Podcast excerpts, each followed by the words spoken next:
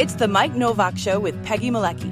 Green, gardening, and environment radio, flavored with a dash of humor. Welcome to intelligent, irreverent talk about plants and the planet they grow on. Your questions, comments, and participation are always welcome on Facebook and Instagram at The Mike Nowak Show and at Mike Now on Twitter. Good planets are hard to find. Temperate zones and tropic climes. True currents and thriving seas. Wind blowing through breathing trees. Strong ozone and safe sunshine. Well, good planets are hard to find. Good planets are in demand. Brought to you by Bartlett Tree Experts. Every tree needs a champion. Go to bartlett.com. Jet streams, perfect air. And here they are Peggy Malecki and Mike Nowak. Well, good planets are in demand. Right.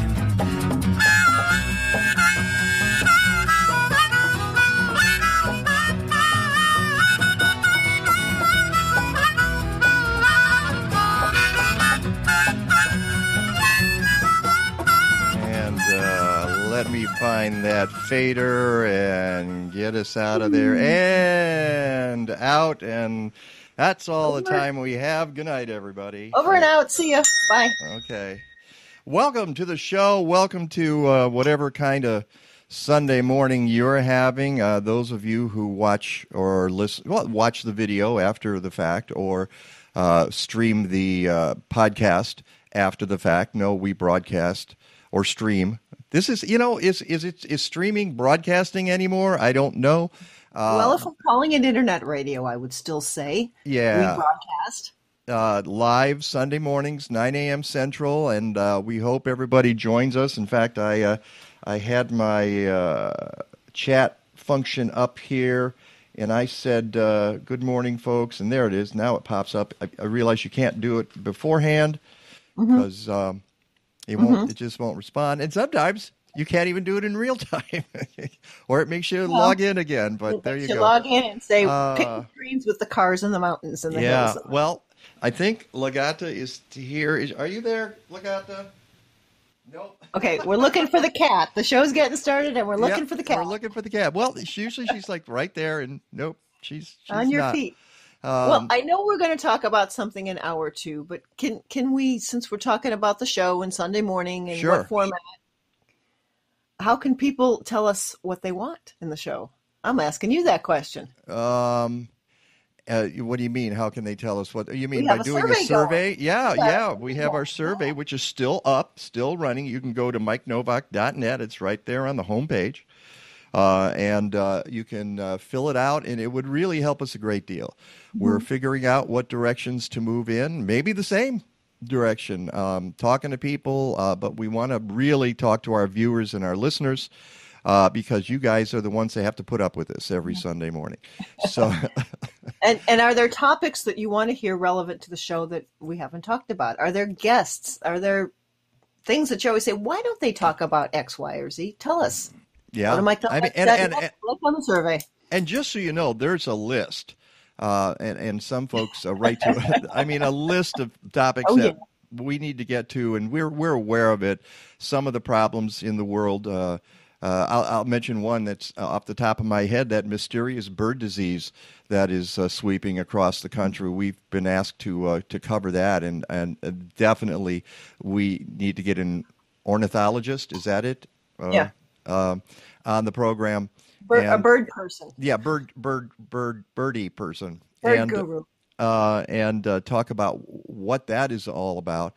Uh, and there are others that folks have written to us about, um, eh, and uh, we we add them to the list. Believe me, folks, and uh, we we want to do it right. So it's always a matter of coming up with the right people to talk about these issues. So, uh, but And today, the stack of books is high too. So uh, yeah, we're we're a little behind in our reading.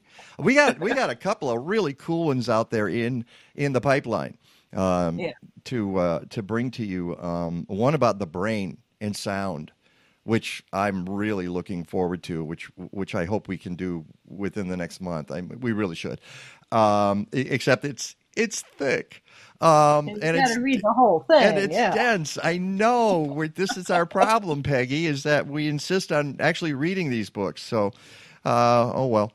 Uh, but uh, this morning, uh, we're one of the issues we're covering. Uh, we've been covering for several years now, and the people who've been working on it downstate have been covering it a lot longer than that.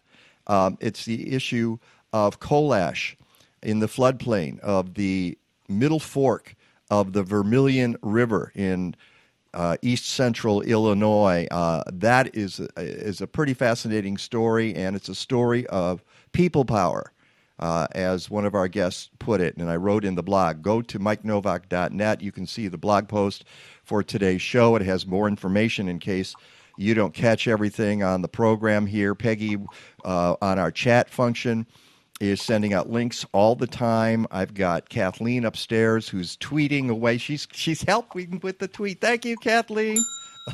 Thank you, because Uh, I'm not doing it. Um, and she's been and she's been really great on uh, um, Instagram recently. Oh, yeah. You know, if you're I- not on Instagram, go. You know, if you're not following us, you're missing out. yeah, there's a lot going on on our Instagram account lately. So go to Instagram and follow us, and uh, there's some fabulous photos and some videos and all kinds of stuff. Boy, I, and I had to be dragged kicking and screaming uh, into that. So, uh, so we TikTok talked. is next. Uh, no, no, no, no, no, no TikTok. No, no, okay, no TikTok.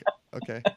Uh, la- little later on, I'm going to have a little show and tell. I'll give you just a preview of uh, show and tell there.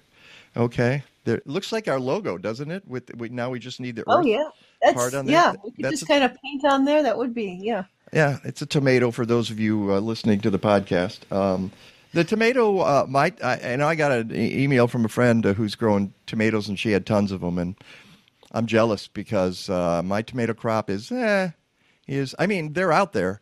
There will be harvesting. We've started harvesting, but um, I think a combination of cool May and other issues, uh, perhaps some Super of the- hot weather when the blossoms didn't set. yeah, but I have I have one plant with exactly two tomatoes on it, two, uh, you know, and it's it's five feet tall and it has two tomatoes on it. So, um, but uh, but but then uh, others I have dozens. So it kind of kind of depends what we've got there. So we'll talk about that later on. We'll talk about other things. Rick DeMaio's here, and I'm going to pose the big question to him um, that I meant to do last week, and this week I'm I'm going to hit him with it, which is um, about weather events. When do you get to call a weather event related to climate change?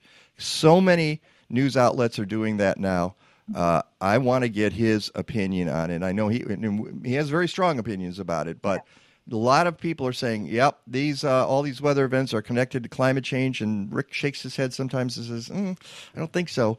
Um, so I want to see what he's got to say uh, about all of that. So uh, that's all on the sh- on the show today. Thank you, folks, uh, for for being here with us. Uh, we love having everybody follow us and, and watch us. Uh, don't forget to subscribe to the YouTube channel, uh, and uh, and that helps keep us going. And fill out the the survey we send out. Let's go to the the big screen here and bring in our guest uh, this morning.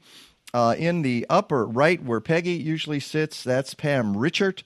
Uh, she and her husband Lan are co-directors of the Eco Justice Collaborative.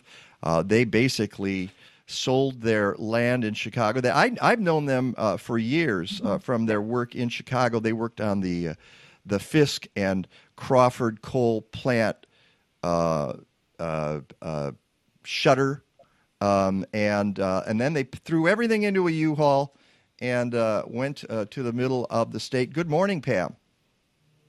Well, good morning to you. It is nice to be here with both of you, It's nice to and have fun you. to be here both. Hmm, Great Well- to see you again, Pam. Thank you. Um, and uh, in the lower left is Andrew Rehn, who has been on the program before. He's a water resources engineer with Prairie Rivers Network. Um, he provides technical expertise in support of Prairie Rivers coal pollution program. Good morning, Andrew. Thanks, Mike. Thanks, Peggy. Um, and in the lower right hand corner, there's uh, somebody we uh, we we're, this is kind of a make good for her because the last time we did this was in December of last year. We were still getting used to the uh, to the the technical stuff here and the software and the hardware and uh, and Comcast. Uh, yeah, that, although it wasn't Comcast's fault then, they I, I, can blame them for other things. Um, but uh, Jenny Cassel uh, was on the show, and she really didn't get, or was going to be on the show, and didn't get to say much of anything at all. So uh, she's back, and I am so glad you you you took the bull by the horns and said, "Yeah, I'll, I'll try coming back on the show." Uh, staff attorney with Earthjustice, working in the coal program out of Earthjustice's new Midwest office in Chicago. And uh, she's focused her legal career on fighting to prevent, halt, and clean up air and water pollution, primarily from fossil fuels. And good morning, Jenny. Thank you so much, Mike and Peggy. It's really nice to be here, and glad to see that everything seems to be working working well yeah, today. It, it is. I, I, as we always say, don't poke the bear. Uh, let's just uh, let's just see what happens this morning. Um, Pam, I want to start with you, and I want you to just uh, briefly, before I show a, a little bit of a video that uh, Andrew uh, courteously sent to me, um, tell us a little bit about the Eco Justice Collaborative. I, I gave you just sort of a a headline there. What have you what what can you add? Sure. Sure, I, I, can add that we're a small nonprofit, and true to our name, we collaborate with the uh, with other groups to get things done. And uh, what we like to do is combine economics, e- uh, the economy, and social justice together to advocate for systemic change. So uh, our work started uh, around climate change as we were transitioning from our for-profit business in uh, in about 2004, and uh, and Fisk and Crawford was probably the very first uh, campaign that we had that that uh, that really that really got us to a point where we felt we were we were learning the trade, so to speak, and could walk that that bridge between activism and still talk uh, the the language of of uh, not uh, for profits in addition to not for profits. So since then, uh, we've been busy on a variety of fronts. Uh, we moved down here. This is going to be quick because we were working on a coal severance tax campaign and also working with a group that we helped get off the ground called Heartland Coalfield Alliance, which was trying to, to stop mines coming into Illinois. And we were traveling so much back and forth from Chicago to central and southern Illinois that we decided to relocate here. And that gave us a chance to start working on the Middle Fork. All right. And speaking of the Middle Fork, let's go to this video and uh, anybody's welcome to jump in. But let's start with you, Pam. I think folks who are in Chicago and uh, and and other parts of the country who are watching and listening to this are not familiar with the Middle Fork of the Vermilion River. Uh, Pam, tell us what we're uh, we're looking at and why this is an important sure. river. Sure, this is this is this is one of those favorite spots that, that people travel from all over to to uh, canoe and kayak and fish in. It begins in a, in a little tiny place called Paxton in what I think is Iroquois County, winds its way south through Kickapoo State Park, uh, joins the Salt Fork, becomes the Vermilion River around Danville, and then heads on east into the Wabash River. It's an intimate stream. It's not a big river, uh, and it's fun because, as you can see from that photo, it twists and it turns and it twists and it turns and it has a gentle gradient, so you could really uh, travel this this river without a lot of effort, except for skill, because lots of rocks, lots of places to navigate around gravel bars, and lots of fun, lots of riffles.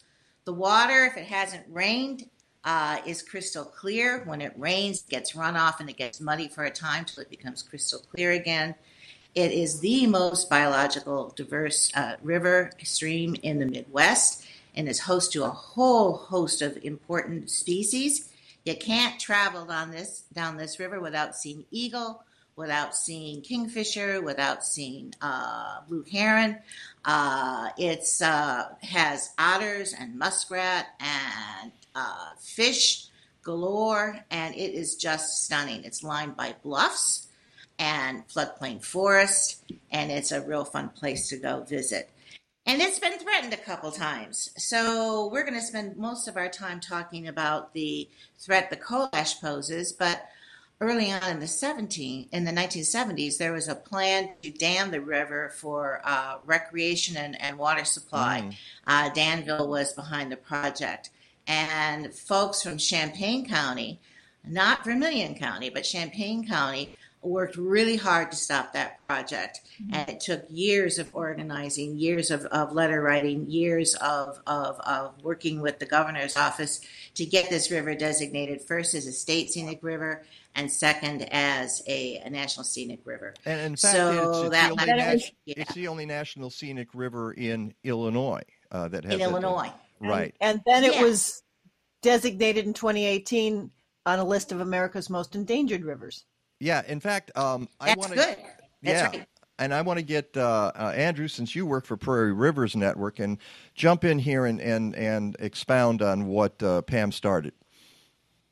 Well, you know, it feels like uh, Pam covered a, a, good bit of it. Uh, to, to to finish the story, that that dam that was going to uh, be built turned in, turned the whole place into a reservoir uh, community groups, community members uh, uh, got up and said, you know, this isn't okay. It, imagine if that had happened, the coal ash that we're talking about or that we're going to talk about today would have been underwater and inside the water oh, supply uh, wow. that that reservoir would have become. Um, not that at the time people really had a, a, a lot of knowledge about that, and so it wasn't. I don't think that was one of the arguments folks were making, but uh, one of many problems when you when you would have uh, would have emerged if you had the, the reservoir been made. Um, would, would uh, yeah, all the stuff we're looking at now would that have all been underwater as well? I yeah, I I, I don't know exactly where all of these are shot, but uh, I, I, think this video is all in the Middle Fork. So yeah, I think uh, the the whole 17 miles of uh, protected river uh, the reason why that ended up in in county and state ownership was because uh, they were purchasing it for the for the purposes of creating the reservoir, um, and yeah. so uh, these groups were able to kind of take this uh, something that would have uh, harmed the environment and turn it into something good. Now all this land was owned by the public, and they could link it all together, and and now we have a national scenic river. Uh, and by locking in that designation, it really was the the uh, end of of the the fight to to create a dam here, um, a fight that went on for for decades. So uh, uh you know, can, I want to I want to jump in uh, uh, with about that really quickly because I think it's a, an important point that is missed. we are in the 21st century often the wise thing to do is not create dams but tear them down. We are beginning to understand that uh, to protect biodiversity, we need to have uh, those rivers running back. Uh, you know, in, in, out west, it involves salmon runs um, and uh, just all kinds of wildlife that uh, benefit from a river that flows and isn't blocked up. Uh, yes, I understand hydroelectric power is important, but that's that's that's 17th century technology, really. It seems to me, and uh, we can do better. Uh, eh, we can. We've got wind and uh, solar, um, and at some point, we have to restore the earth. It's time to uh, undam uh, some of these rivers, and so it's it's very interesting that downstate they wanted to create this dam, and and there were smart people and concerned people who fought this. Uh, and it's a remarkable story in and itself uh, uh, to have prevented that dam from going up. And that's that's all I wanted to say about that because I, I, I think it, it's important.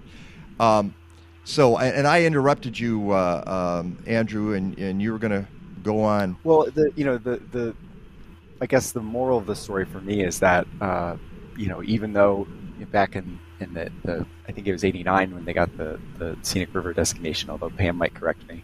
Um, the you know we probably felt like that was it. We did it. We've got the scenic river designation, and um, and we're still here fighting to to get the coal ash out of there because.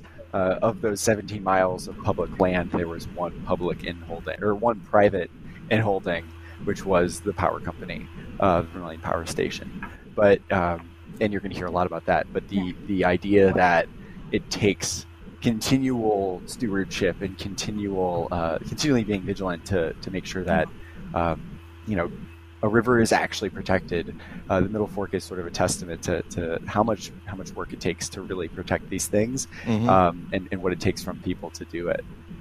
Yeah. All right.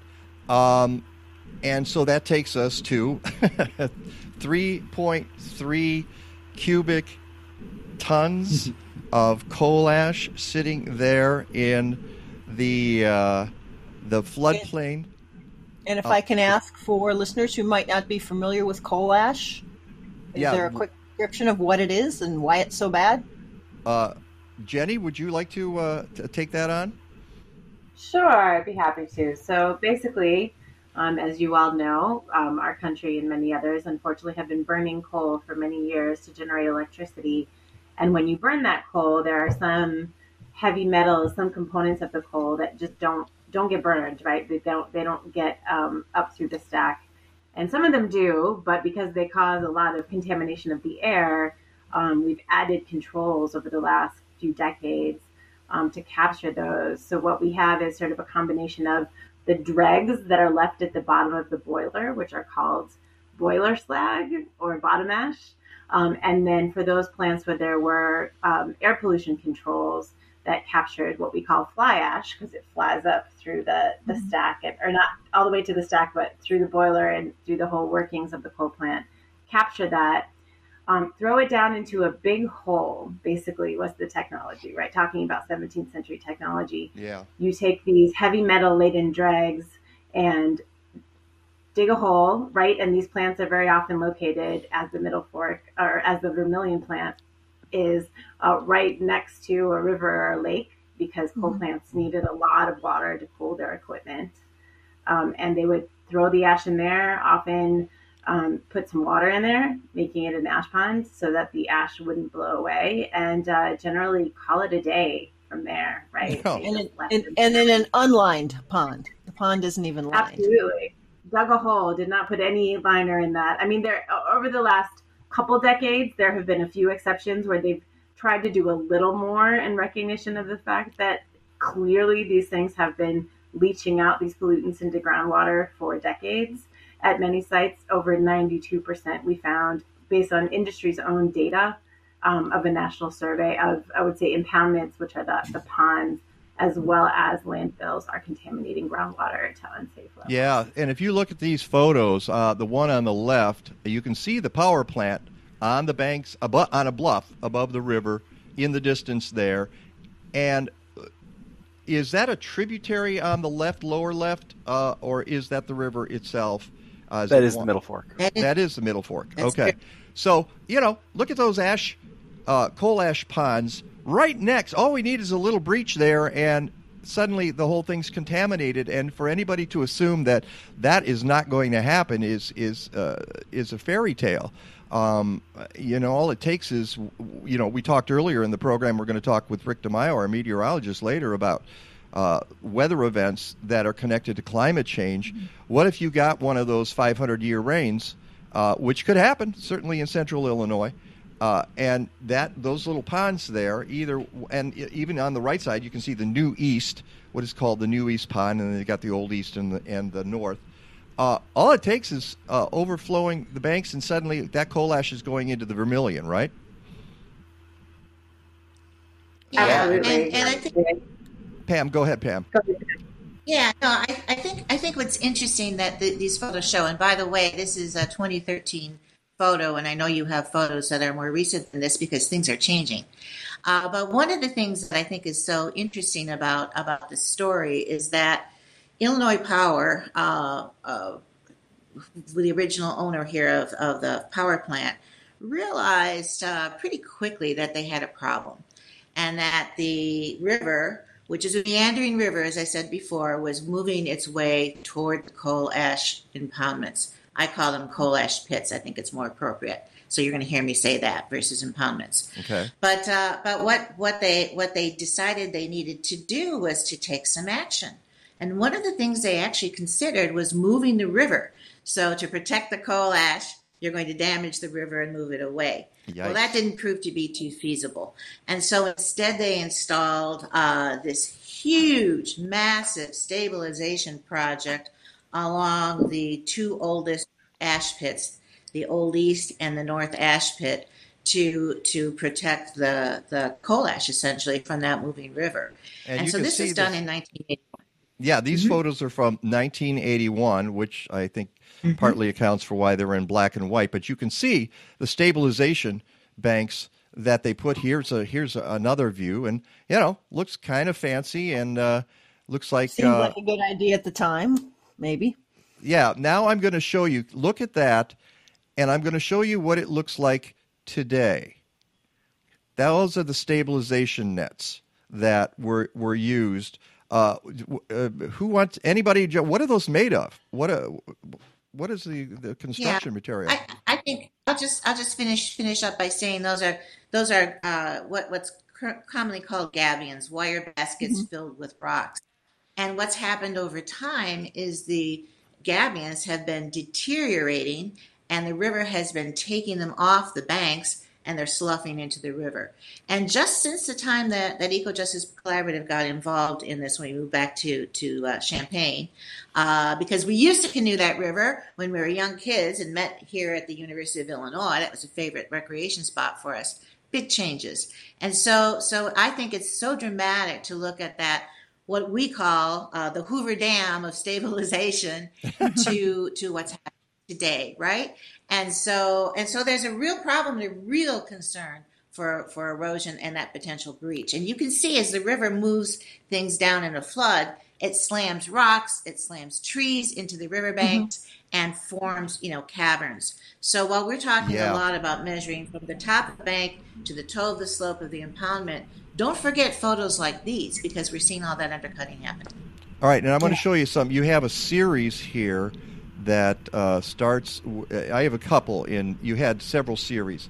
This is April of 2016, um, and there's already uh, uh, quite a bit of uh, erosion underway. But it's amazing how that changes from April of 2016 to two years later, May of 2018 and you can see the difference there. Uh, and then June. This says June. I don't believe it because nothing's. It's not. I have a mislabel. Yep. Okay, that looks like a December This is photo. 2020. Okay, this is, so that's this is Andrew's photo from 2020. all right. So so we could go back and and so so again, this was uh, twenty. Yeah. So the Six- Gabions have totally failed by that point. Yeah, 2016, 2018, and then 2020. Uh, and, and you can see it's carving away uh, the banks of the river. And uh, is the coal ash just right beyond those trees? Is that what we're talking about? Well, yeah, and in this instance, it's hard to know exactly where we are, but in, in some of the areas, this is along the north the North Ash Pit, I believe, and so so I think the distance is farther away. Some of the other pho- photos where where you start to see the colors is where it gets closer. The Old East Ash Pit. That's where the biggest problem is in my. Where the leaching is occurring. Yeah, well, uh, we'll get it to Well, some of those. yeah, but it's Uh, yeah, I the, want to. leach, Sh- the leaching. go ahead. Mhm, Sorry. The leaching, the leaching has has been there, but it's more visible once the gabions, you know, come off. Yeah. So when you move to the next set of photos and you see all those colors, you'll see, uh, yeah, okay, you can start to see the colors here And and then here, there's 20. by the the, the old East ash pit. Yeah, right. dramatic then- change. So, so by colors, you're meaning the oranges, primarily. The oranges, purples, and the blues, the iridescence, signatures of of, of coal ash uh, pollutants. which you can see there. As a matter of fact, well, we need to break, uh, but when we come back, we've got a, um, a video uh, that uh, Andrew sent me uh, about that that we can.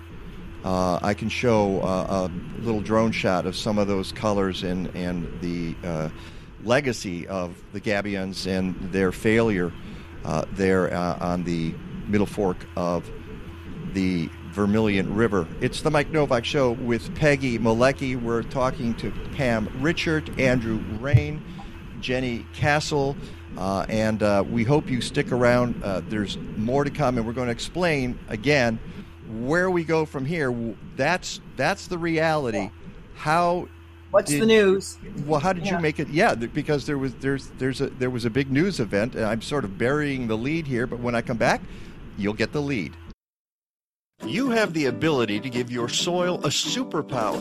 It's called composting. If you don't have a backyard, you need to contact Collective Resource Compost. CRC has diverted 7,000 tons of food scraps since 2010. They bring you a fresh 5 gallon bucket or a 32 gallon neighbor tote with each pickup. You fill it with organic matter from your kitchen, they swap it out and get it to a commercial composting operation. Fight climate change. Go to collectiveresource.us.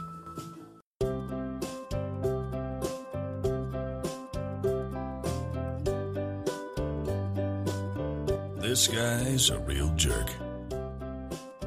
He always acts like he's the only one in the preserves. This jerk is a trail hog. Whether he's on bike or on foot. Not only does this jerk walk down the middle of the trail, but his music is so loud he's oblivious to others. On your right, jerk! Sometimes there's an entire family of jerks four wide on the trail. Hey, jerk, pay attention to your kids. That's not what we meant. People should travel on the right and let others pass on the left. But that's not how this family of jerks rolls. Hey, jerk, this is a terrible place to take a photo. Acting like you own the trail is rude and could have disastrous consequences. Zigzagging on a trail? Yeah, that's a jerk move. It's important for adults to teach kids proper trail etiquette, which is the exact opposite of what you're doing, jerk. We encourage people to slow down and check out wildlife, but this is one heck of a jerk move. It's fantastic that so many people use the district's trail systems, but it's important to follow basic trail rules. Failure to do so can not only ruin the experience for everyone else, but also can be dangerous. So, don't be a jerk. Whether you're a farmer or a backyard gardener, assist your soil in providing key nutrients to your plants with Spectrum Soil Inoculum from Tainio Biologicals. The beneficial microorganisms in Spectrum break down and release vital nutrients and make them more accessible to your plants. Spectrum works with nature to decompose organic matter into humus, building richer, healthier soil. Spectrum is approved for use on certified organic crops and is OMRI listed. Get Spectrum at blazing-star.com.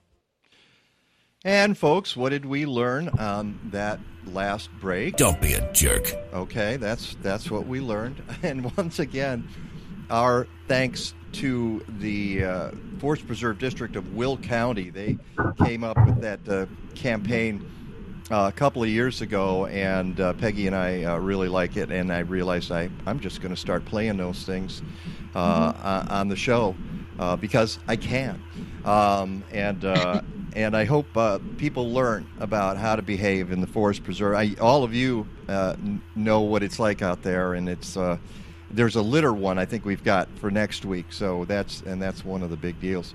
Um, welcome back to our conversation about the Middle Fork of the Vermilion River, and. Um, we're, we're talking to Pam Richart from Eco Justice Collaborative, Andrew Rehn from Prairie Rivers Network, and uh, Jenny Cassel from Earth Justice. Uh, we we should get now to we we've looked. Oh wait, I was going to show that one video. Let's let's do that you, so you can see some of the seepage footage. Let's let's go into this video. Um, uh, Andrew, is this uh, you? Do you want to handle this? Yeah, sure. So um, we went and took footage of the seeps at the Middle Fork, and this is what you see all the time for maybe a hundred foot of the riverbank, um, and, and this is very likely happening behind all those other gabions where we can't see it. But um, the the riverbank is constantly carrying uh, water into the Middle Fork and and causing this uh, this staining. So uh, that staining is oxidizing iron. Uh, these seeps are water that has been uh, passed through the coal ash, uh, contaminated with, with pollutants from that coal ash, and then flown into into the river here. Um, you're also seeing these caverns, which are uh, what Pam was talking about. This is what we see in the erosion: is that it sort of digs out below uh, this rocky layer, and then that top rocky layer falls into the riverbank, and then that all gets washed away as sort of chunks of soil, and then it digs in again to this lower layer. So you have this sort of repeated undercutting followed by slumping, um, which is a common way that you'll you'll see erosion. Um, but yeah, this is this is constantly happening. Every time I go there, I'm seeing seepage of, of these pollutants into the into the Middle Fork, um, and it's you know it, it's happening it's happening all the time over a huge yeah. stretch of the, the riverbank.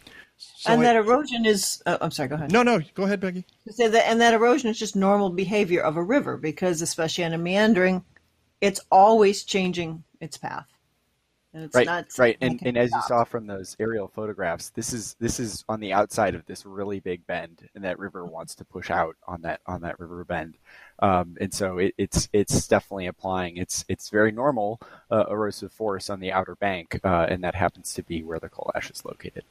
So, uh, to get to the, uh, uh, I guess the the practical story here. Uh, Dynegy, which didn't at first own us, they bought uh, the uh, the the uh, the coal plant um, a few years ago. Power.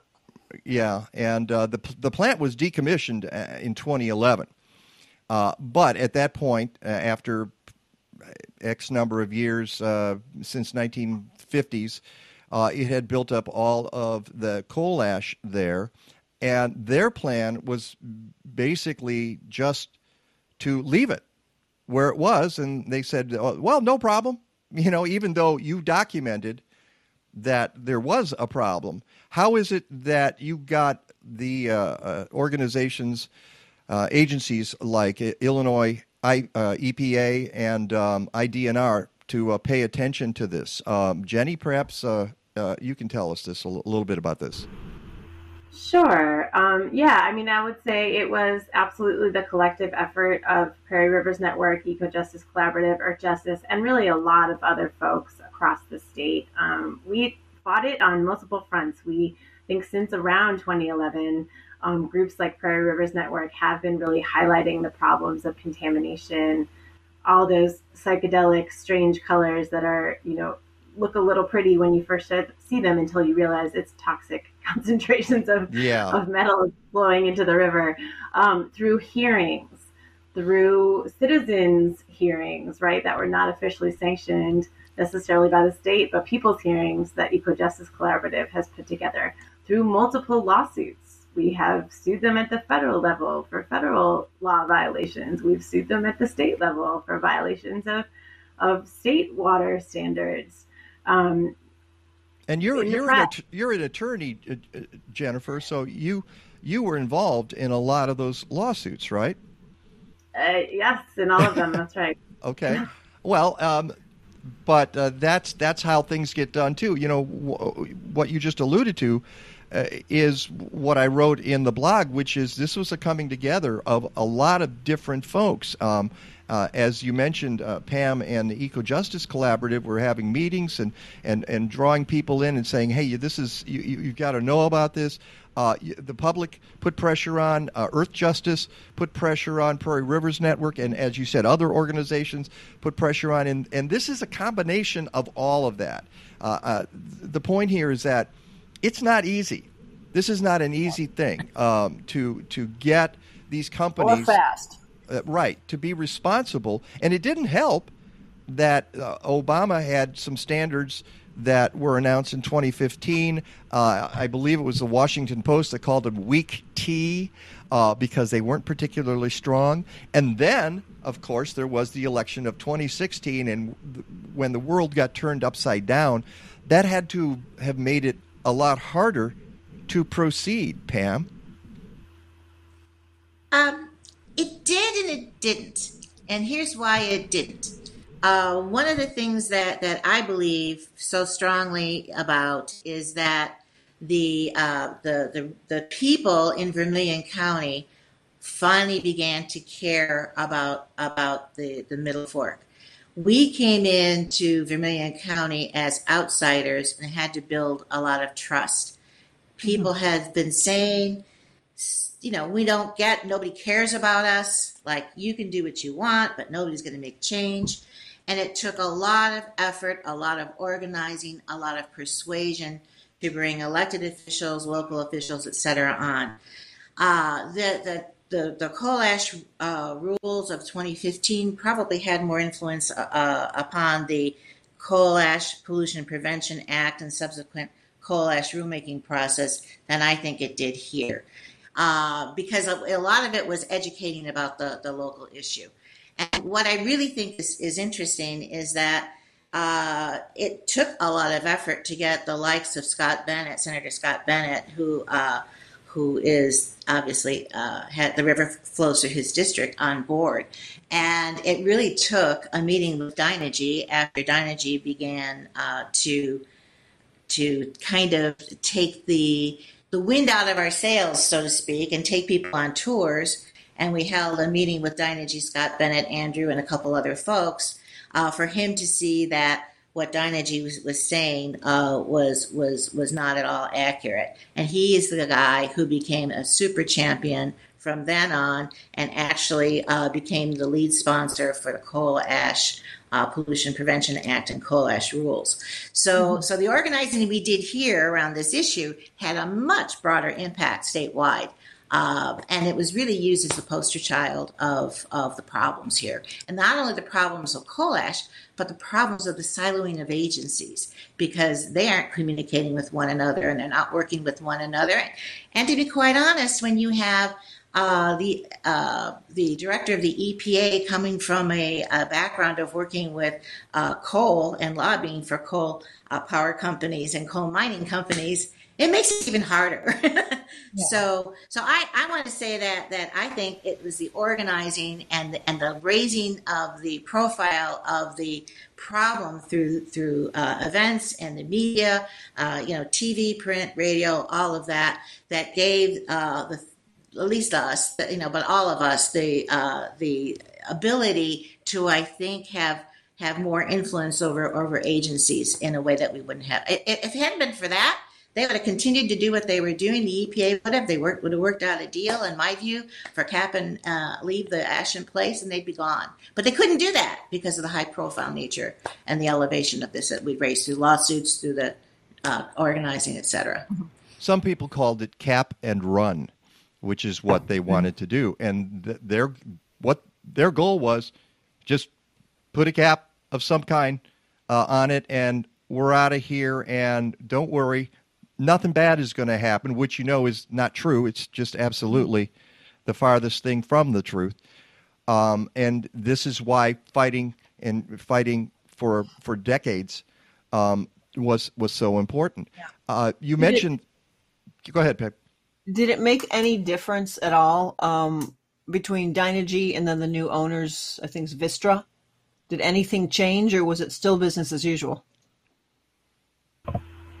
I would say I think um, it's a little more of the timing rather than the change in ownership. I mean, the last few years have really shown us that coal is not a viable entity going forward, yeah. right? Um, and so we're going to see a lot of shutdowns. I mean, we've got announcements that coal plants are going to be shutting down all over the state in the next right. less than 10 years. Um, so I think the new owners realized this was a serious liability, as you know, there are frankly so many other serious areas and problems across the state of Illinois where these coal ash impoundments, coal ash pits, as Pam properly calls them, um, are located, including right off the shores of Lake Michigan in Waukegan.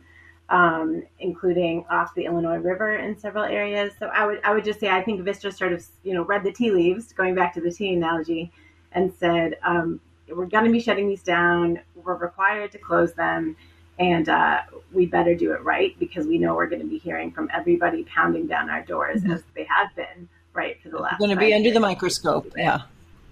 Um, and uh, one of the questions I want to ask is: a, uh, Pam alluded to uh, a bill, and Jenny, you were the, one of the chief writers on this bill that got passed in Illinois, and from what I understand, it's one of four. We're one, now one of four states who uh, have uh, more specific laws regarding coal ash. What did you accomplish by getting this bill passed?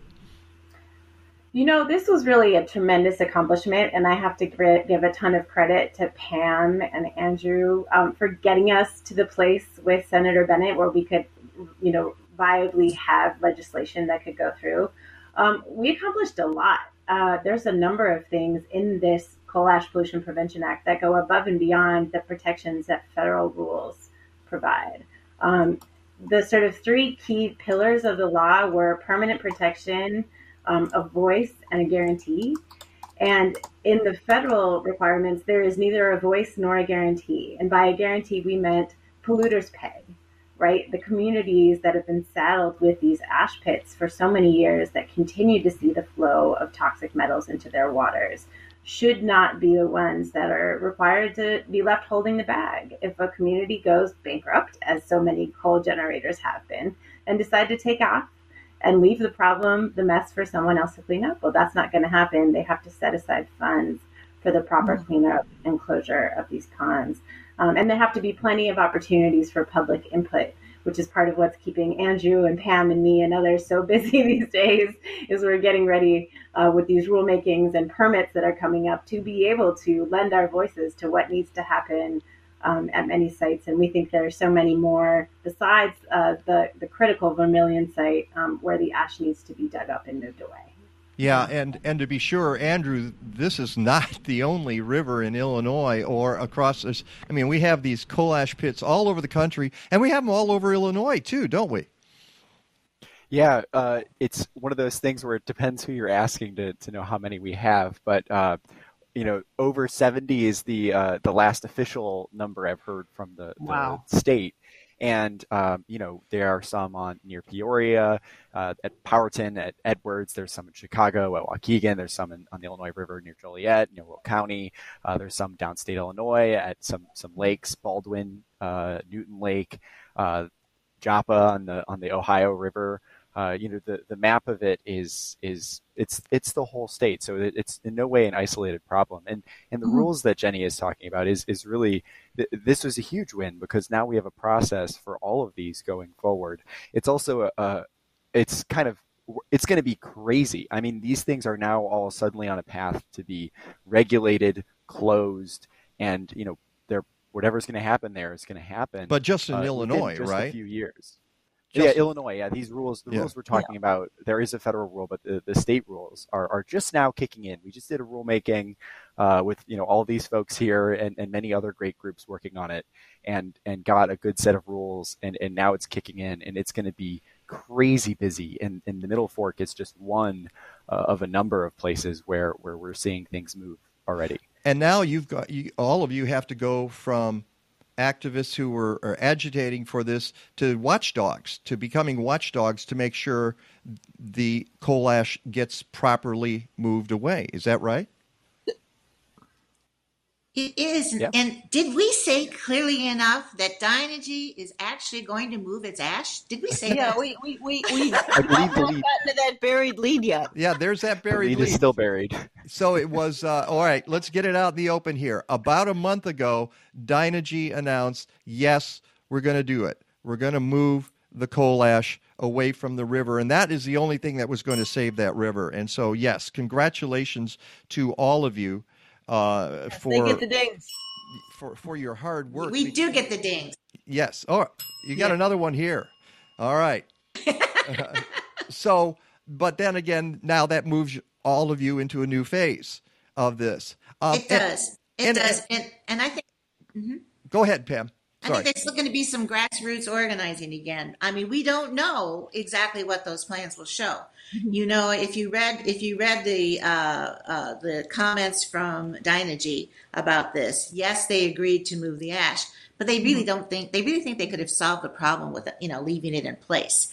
So so we really have to watch all elements of their of their uh, proposal, and if if necessary, and I suspect, suspect it will be, we want to make sure we we get public involvement, public input, and all those who care about the river and depend upon it for for tourism. Danville depends on this river for tourism.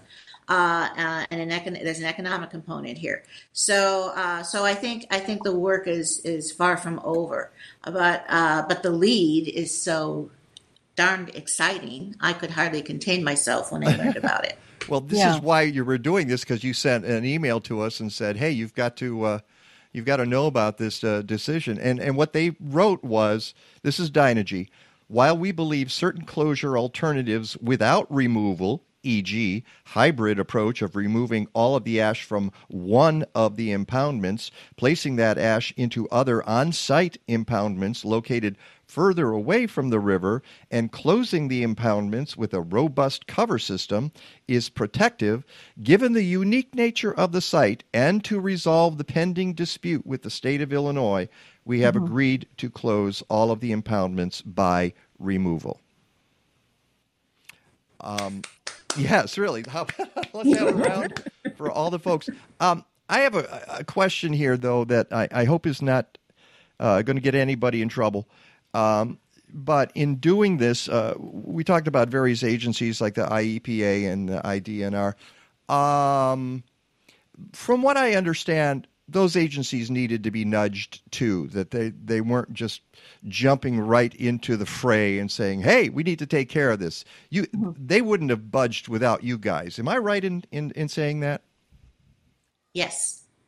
That oh. simple answer from my point of view is yes, and I don't think anybody here would, would disagree with that. And again, by having people behind us, for example, we're little we're a little organization uh, coming coming to uh, Central Illinois from Chicago. A few people knew of us. Had we not had the backing of of 2,000 plus people behind us who are writing letters, who are showing up at meetings, uh, who are talking to the media, etc. I don't think that the IEPA, for example, would have even gone out on the river to uh, to issue that second notice of violation, which has led to this uh, latest agreement. But because because of that, we were able to to talk to the Illinois EPA and say, hey, you know, you're not doing anything. Get out on the river and see what you're talk what, what we're talking about. And they did. Uh, because it would have been really hard not to. And it was so funny mm-hmm. because you look at all the, the correspondence we've forwarded and it's like, what are we going to do with this one? Who, how are we going to, who's going to respond to this? You know, but they did because of all that media pressure. Uh, so yeah, they had to be a bit more than quote nudged, uh, but they but they did respond. Is go ahead, go ahead, Peggy. Oh well, I had um, timeline questions, um, but it sounded like you were following up on that question, Mike. No, actually, I wasn't. So, so, so my understanding from reading um, reading all the information is that by December they need to have a plan of what they're going to do. What's realistic, though, of how long it's going to take them to find places to relocate this and to actually relocate it and clean it up? Andrew, you're nodding, so maybe you want to pick up on that. Yeah, I, I can take a shot at it. I mean, um, it's it's hard to say based on solely uh, other other co- companies have done this in other states, uh, and, and have overestimated how long it's going to take or underestimated. I think it's fair to say the answer is years. Um, if it's going to be five years or ten years, uh, is is maybe a question that we're going to find out a bit more uh, about yeah. as as they propose their plans, and then as those plans go into motion, because um, we know from other states they say it's going to take X long, and then they're done three years earlier, um, or you know who knows maybe they find some other problem that means it's going to take uh, actually a lot longer. You know, there. Uh, I know for a fact that there is a there is a, a, a, large piece of construction equipment inside one of those coal ash ponds uh, that sank hmm. there a few years ago. So you know things like that might add. I don't know how long that takes to pull one of those yeah. things out. So um, you, you, you never know, but it's it's not going to be. This isn't a you know finger snap done. This is this right. is a process, and, and as, as you all have indicated, we're going to still have to be here through that process. Uh, they propose a plan on December 17th this year that includes removal. That's just the first step. They propose that plan, present it to the public, then they take the public's feedback. Then they go to the Illinois EPA and they, they propose a process there. Then that goes through public notice. That gets a comment period. That has a hearing if we call for it. So uh, there's there's a lot ahead even just in the permitting process to make sure we get this right. And this is what we were fighting for was these levers where, you know, Pam doesn't have to plan a, a citizens hearing. There is a guaranteed hearing that the agency will be hosting. So our voices have an, have an established forum to be heard. And, and that was a big win of the rulemaking that is now benefiting us in, in how this specific fight is playing out. And I can hear uh, Jenny. You've turned on your microphone there. Uh, it sounds like you're eager to jump in with this.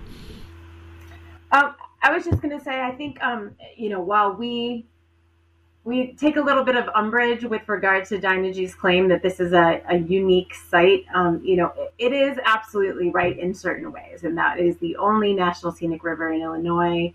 We do have this erosion problem that is, you know, absolutely devastating at the site, and, and 3.6 feet a year is what Illinois, um, the Illinois Attorney General's office, on behalf of Illinois EPA, alleges in their complaint that was what led to this agreement to remove the ash, which we knew, right? I mean, it's it's it's plain from those pictures that you saw um, that that it is moving really quickly, and I think so. Sort of two two points on this. One is I think there will be some unique considerations because of that level of erosion, which just isn't the case at a lot of other rivers in Illinois or lakes in Illinois um, that there will be additional precautions that will need to be taken as they are working to remove the ash mm-hmm. to make sure it doesn't crumble right or tumble um, into the middle fork that that we're so carefully yes the pressures change on the soil and everything. It's going to absolutely. So i think that's part of it. But at the same time it's not unique right because there are so many sites throughout illinois where these where there are these unlined ash pits sitting in close proximity to rivers or lakes, not always as close as the Vermilion ash pits are to the Middle Fork, but often very close as well, shaky earthen dams as the only things that are separating those ash pits from the rivers or lakes. So we think that, you know, it should not take multiple generations, right, of state of advocacy with groups yeah. from all over the state working um, to get the ash to, to, to be removed through this process. And we're hopeful that the rulemaking and all these opportunities for public engagement will get us there for other sites as well. And, and we've had a couple of viewers post asking the question so where's it all going to go? Where does it get moved to? Um, I, I can take a stab and then, and then others can jump in. I mean, I think, you know, from our perspective, what is absolutely critical about where coal ash goes is that it's high and dry right? It can't be left in the floodplain. It can't be left in contact with water. Um, and so landfills with all the modern bells and whistles, the liners, the leachate collection, the proper covers, those are some of the options of where the coal ash can go when it's removed. There's also opportunities that are, you know, much safer in terms of what you can do with ash than just leave it in the floodplain. That includes using it in as a replacement for cement in concrete um, because the way there's a chemical reaction that basically prevents yeah, get mixed into concrete. from leaching yeah. out. Exactly. So there there are a number of quote beneficial use options, some of which we think are actually safe, the encapsulated versions like cement, um, and some of which we we are significantly concerned about. Um, and so our flight is not over, even if the ash does get removed, because where they take it next is going to be something we're going to watch closely. And I just want to pop up a reminder of what we're fighting what you are all fighting to protect um, along the middle fork of the Vermilion River. And here's one of my all time favorite photos um, of otters. that, that's, that is just too wonderful. And uh, thank you for uh, all the photos. And I know we, we credit uh, a, a, number of folks for those, including. Um, the uh, Eco Justice Collaborative and Prairie Rivers Network. Thank you uh, for all of the the uh, uh, the opportunity for me to to post some of these photos online. Um, we're out of time, folks. Um, I was going to ask uh, one more question of Andrew. Do we have a comprehensive list of all the the coal ash pits in Illinois? We have. So you're nodding, Pam. So that is something we. He have. has it. Okay, yeah, so yeah, and that's, what, no, the point is, it exists. All right, because and that's uh, at IllinoisCoalash.org. Well, uh, you can find a fair amount of information there. I'm not sure. There, there's a lot of information there. The one thing I will say, and this is this is coming up, and I'll be very brief here. Coal ash isn't always in impoundments, and we know a lot about the impoundments, and we know some about the coal ash landfills. Uh, a lot of these sites have have historic fill, which means that they just used ash to level some ground or maybe they wanted to build a building and they put ash there first and then they built the building on top of it. It was beneficially reused. I'm putting finger quotes for people who can't see me.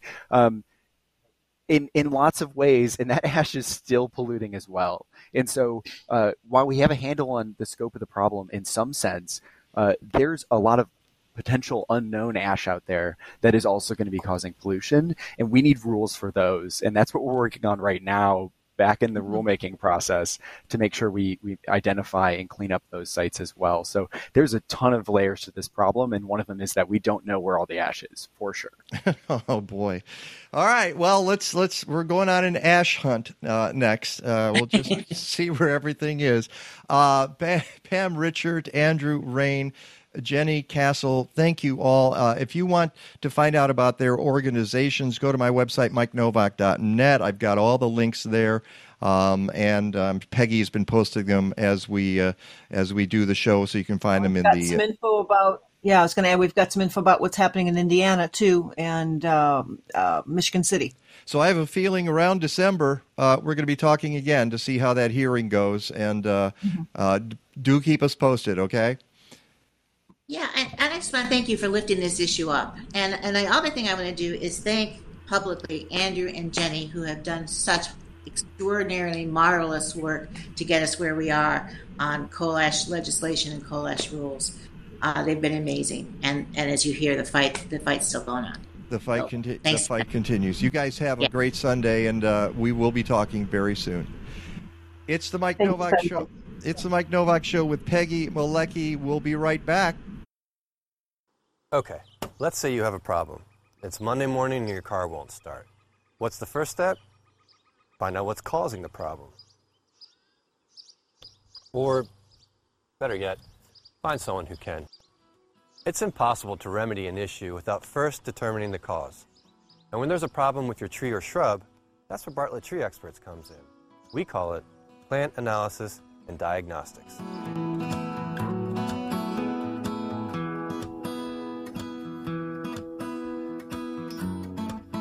We'll start by accurately identifying your tree.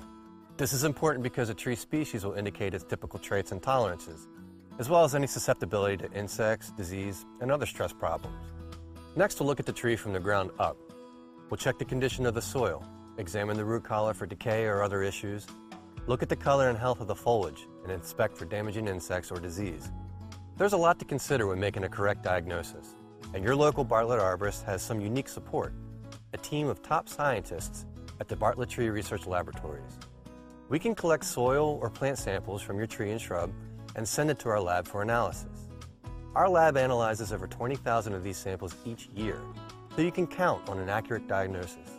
Our lab also functions as an education center for our arborists to receive ongoing training. So after diagnosing your tree problem, we can also provide the most advanced arboricultural techniques and treatments to help solve it. Successful plant healthcare is all about timing and early detection. If something is concerning you about your trees or shrubs, don't hesitate to let us know. We're happy to help identify the trouble with our expert plant diagnostic services.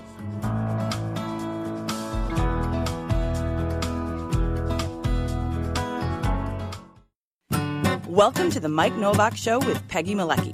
Green, gardening, and environment radio with just a soupçon of humor. Or is that a dash? Brought to you by Bartlett Tree Experts. Every tree needs a champion. Go to bartlett.com. Here they are again, Peggy Malecki and Mike Nowak. All I need is good food to eat and make me healthy, wealthy, wide awake. Lettuce, tomatoes, rooted bacon. What about those sweet potatoes? All I need is good food to eat. All I need is good food to eat. All I need is good tools to make me music, porches, lawn serene. Give me all that I can take. And welcome back to the show. I was just doing a, All I need is good tools to make. a Howard Hesseman thing from WKRP in Cincinnati. I was look, you know, looking at you and just kind of went. That it's like uh, that's sort of a uh, Johnny Fever moment. Uh, uh, you were having your johnny fever moment. I was having Sunday. my Johnny Fever moment on a Sunday morning. Uh, any particular reason why I don't know. I just like, uh, uh no. It's, it's maybe it's because I got about four hours of sleep last night. So uh, there we go. Um, before uh, let's first of all our reminder which we reminded you at the top of the show which is go fill out our survey go to mikenowak.net m-i-k-e-n-o-w-a-k dot net if you've ever watched the show if you watched it once even once uh, go in and uh, take the survey and uh, let us know what you think about what we're doing here uh, but i also wanted to get out very quickly to let folks to give a heads up because the next two weeks are going to be really, really fun. Uh, next week, we, after two years, holy smoke, after two years, we are on the road again. On the road again. Uh, and uh, we are going to be going out to the growing place in Aurora. Aurora. Um, that's the dog who says, How's that?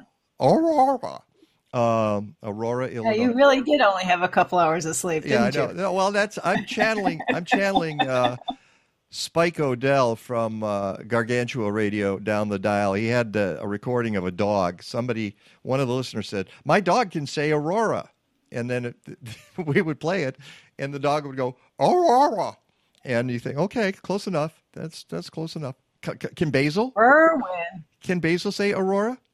No. He can say woof. He, in Woof. fact, he's saying it in the background I right heard now. that. That was great. Good timing there, Basil. He gets a ding. Yeah, he does. He gets a doggy ding. All right, wait. There's a doggy ding.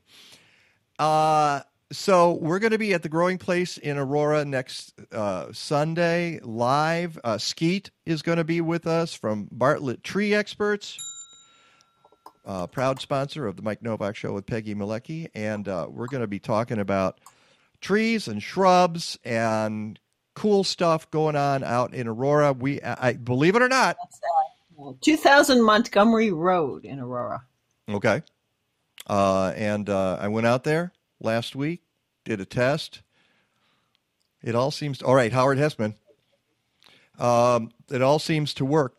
So we'll see how uh, how how the uh, the situation is there. But um, I'm just excited to not be cooped up in the house, but also not have to go indoors any place Yeah. to do to do And folks can come on out and, and see us. now the the uh, the garden center doesn't open till ten, so we want you to rush the gates at ten. Okay. And cinnamon rolls will be accepted or donuts. uh, if if DeMaio comes out, yeah. Uh, no, he, he'll probably still be uh, on the computer at home. But uh, yeah, if you want to bring cinnamon rolls or donuts, chocolate covered donut, cake donuts, Yeah. chocolate covered cake donuts. Those are the ones I like. Um, so next week, uh, uh, join us there. But two weeks from today, it is the return of Tomato Mania. Yeah, there we go. All right. Uh, Tomato Mania with uh, Don't be a jerk. with KC Tomato and well, I don't know. I just threw it in. Oh, there. Amos says he'll be there. Amos Barrow. He lives out that way. Amos said he'll be there. Oh, okay, really? Amos, you're bringing the donuts. All right, bring the donuts. Um, Maybe Dan Costa will come out too. He's out in that area, sort of, kind of. uh, no, not really. He's a little, no, he's further south. That's right. Yeah. He's he's Hinsdale. Well, actually, he lives in Westchester. But um, don't worry, I'm not going to Yeah. dox you. I'm not going to dox you, uh, Dan. Let's yeah, let's post his home address on the screen here. Um, but uh, uh, Tomato Mania with Casey Tomato and Craig LeHoullier uh, is uh, back, and we're going to be talking about breeding tomatoes, but also late summer problems. Uh, and and right on cue, let me hold up And dwarf tomatoes, which we never got to last time. this baby. This is my Cherokee purple. Isn't that lovely? Yeah. Mhm. That got that got yanked off the vine when there was, you know, first blush. Pulling them all off at first blush so that they uh Critters from chomping them. they survive. Here's a uh, garden ruby. It's a smaller one. Uh, there are larger ones on. This one came out uh, Yeah. early. Um, I mean, let's compare the garden From ruby. University of Florida, Harry Klee. Harry Klee. Uh, this is the garden gem, which is smaller than the garden rubies. Love these guys. And the thing about them that the, they're really tight. They're uh, even they feel like they're not ripe when you grab them, but they are. They're just tough. and uh, they ship well. And uh, and a surprise cucumber. I only have that because I, I was I was looking at a plant that was stuck away in the corner. Oh look, there's a cucumber. Okay. Yeah. And that's a nice manageable size. It wasn't oh look at that baseball bat. That's a No, cucumber? no, this is like no, this is perfect. this is perfect Yeah, for our, for our salad. So Yeah. um What? and and uh, there's it's it's been an odd growing year for me for me. Um, I just need more sun. There's just not, not enough sun in in my yard. So so anyway, jo- speaking of people's gardens and growing. Oh yes, um, I've So well, well, actually, so next Sunday, be there. I put the link up where the growing place is in Aurora. We hope to see you out there. Amos has already said he's bringing he's bringing the donuts. He says you got it. All right. Thank you. And um, we've got a notice from uh, Donna Forsberg, uh, who's a fellow uh, Cook County Master Gardener. The 39th annual Graceland West Community Association Garden Walk. You don't know how you how lucky you are, Donna, that I, I have time to to pop this in the show today. Normally, you know, we're just crowded with guests, and, and we're lucky if we get garden walks in there. Uh, but it's today. Um, uh, from uh, 1 to 2, there's the Gardener's Preview. From 2 to 6 p.m., public visitation. It's free. Um, and the boundaries are Montrose to Irving Park, uh, Clark to Ashland. And, um, and, and Master Gardener and gardening literature will be available at 4334 North Greenview. It's a self directed tour, and maps will be available at. Why don't you just put them in the same place, Donna? Because the maps are available at 1416 Yeah, West, West Belle Plaine. So, And the website is gracelandwest.org. so just go there, and you can figure out uh, that. So uh, we're happy I'll look to. for that link and copy and paste it here. And if you can't make it there, but you've got a great garden, we would love to see it too. Yes, go ahead. Uh, Chicago Excellence in Gardening Award. Sorry, I'm copying and pasting and trying to type and talk all at the same time. Um, Okay. I'm trying to get the Graceland Garden Walk up there. Um, Chicago Excellence in Gardening Awards. We it's August 1st, so you now still have a month, one month, 31 days to get out in your garden, start taking some photos, start shooting some video, put it into a nice one minute presentation, upload it to YouTube of your garden, and enter Chicago Excellence in Gardening Awards. Our uh, video challenge continues for the month, and you can go to Chicago chicagogardeningawards.org to enter and win accolades, fabulous prizes, and Yeah. things. and and, and ding and dings right and and rim shots all right um yeah we hope you all uh you've got another month so get your cameras out there. Get your cell phones out there. Just go into your garden. Give us 60 seconds. We had somebody come in at a minute 38 and we had to write back to them and say mm, no that's a little long. We'll go a couple we'll let, you, we'll let you go a couple of seconds over but uh, not not a not 30 seconds over. Um, but uh, and then get you got to get your friends to go to the YouTube page, Chicago Excellence in Gardening Awards, and use the thumbs. In, you can't just view; you got to hit the thumbs up uh, if you want to win valuable Wally prizes. So uh, that again, that goes through the month of August. I can't believe it's August. How did August Yeah, get here? How yeah. did it get here? How? How? How? Yeah. Um, and- Okay, so I just got the Graceland West Garden Walk link up, and I'll get the Chicago Excellence in Gardening Awards link up now okay. Um, for everybody following along in the comments. Uh, if you're following along on your scorecards at home, um, the Cubs are not going to win another baseball game until 2024. Just letting you know. If you had faith that all your favorite players would be there, boy, you know it's going to be so easy to get good seats at Wrigley Field, don't you think? How about that? Uh, but, for high prices. but I digress. Uh, Yeah, we weren't going to talk about them. No, I, well, I have got to. I mean, it's just so stunning that they just dismantled the team, and every single fan favorite is now in New York or San Francisco. And like, Or LA okay, or something or or the White Sox. So uh, go go Sox. I always say that Chicago's a much better town when the Sox are winning than when the Cubs are winning.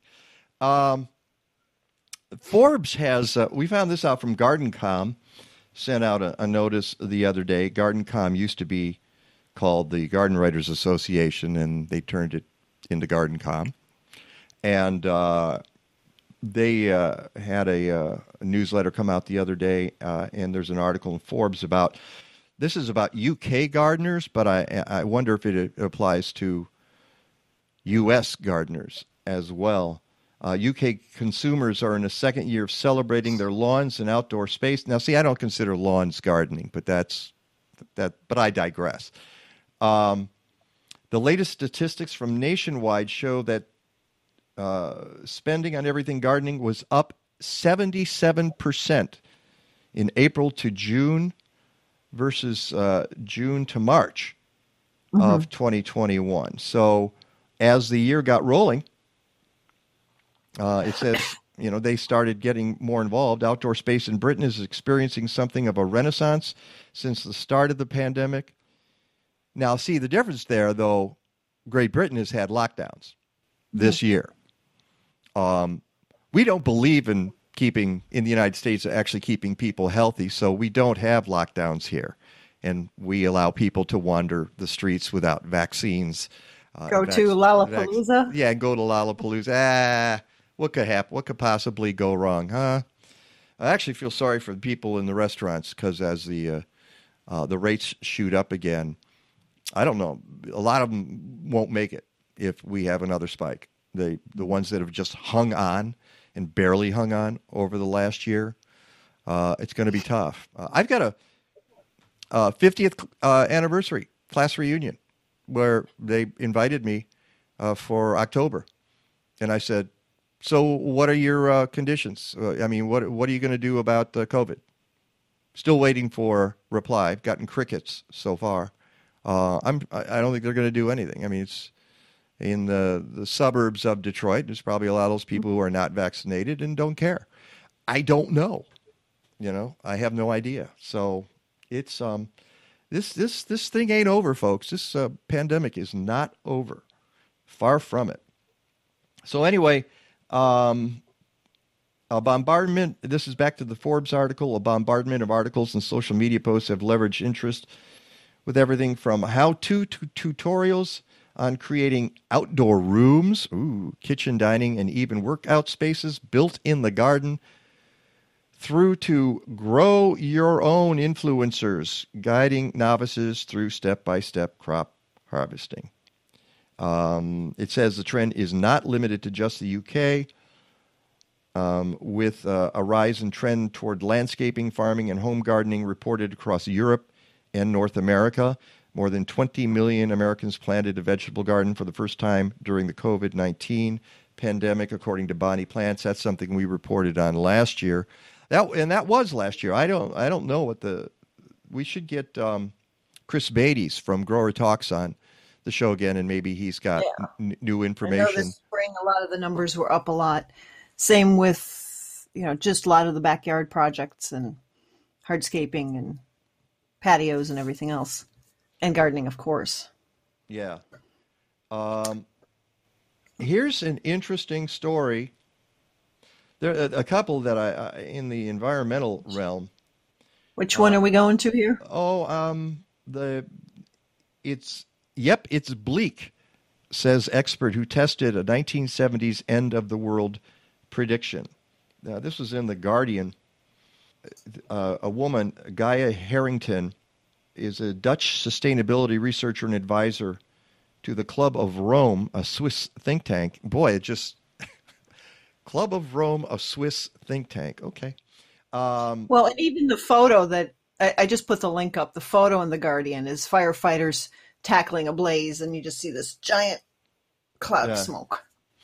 Anyway, uh, this woman, uh, Gaya Herrington, uh, authored a report that appeared to show a controversial 1970 study predicting the collapse of civilization was apparently right on time.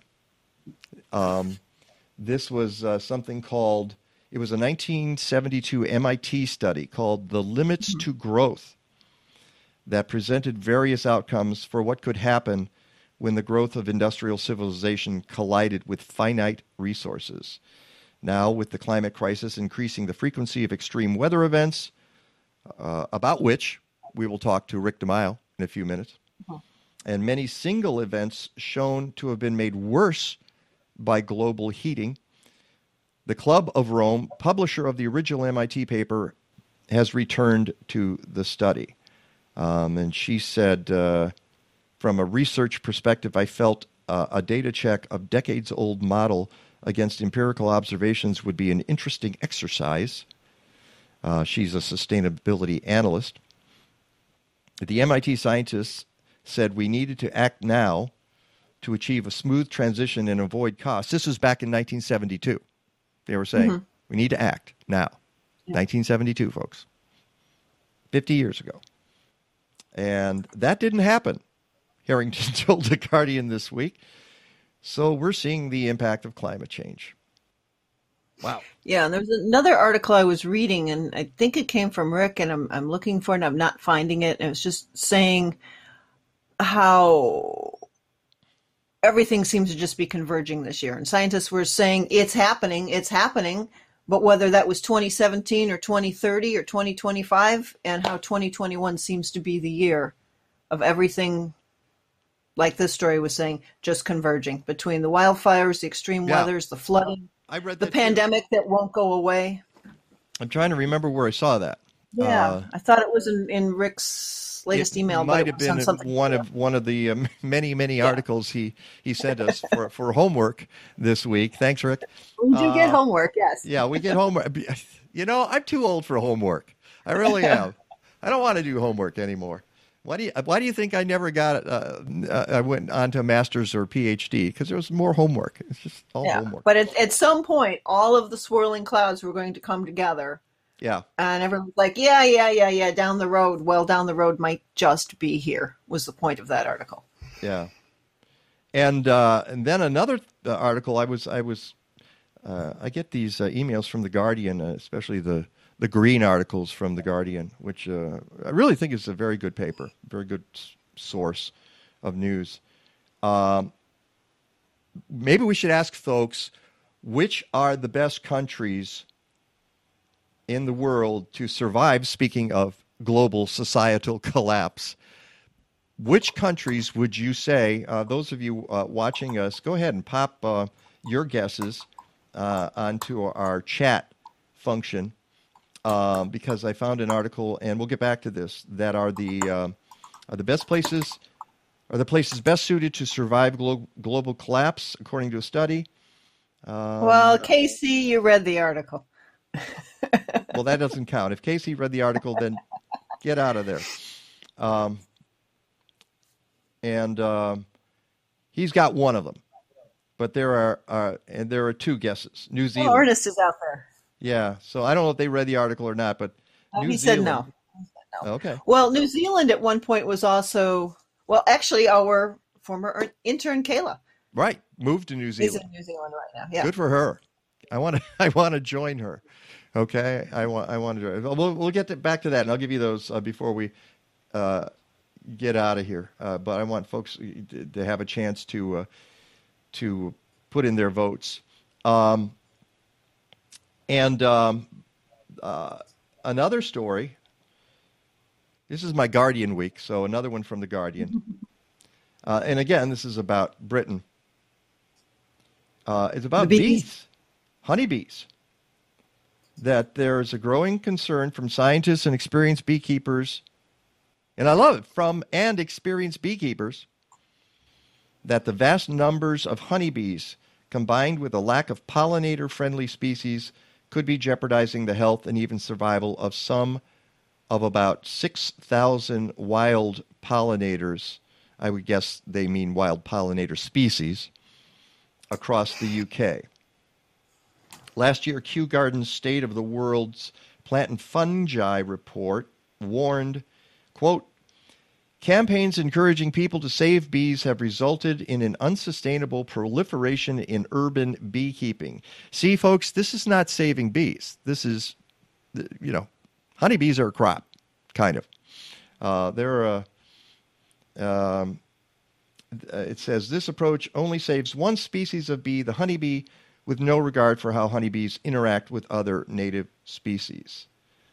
And um, apparently, they're they're pretty aggressive, um, and they they uh, outcompete uh, other native bees. Um, so uh, it's uh, also in the article.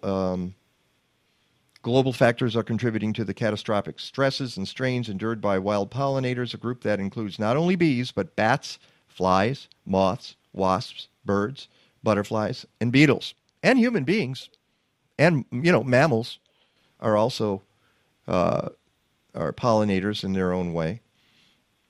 It's climate change, it's lack of floral resources in the countryside. We have lost a third of the nectar in the countryside since the 1950s. This is what we call habitat.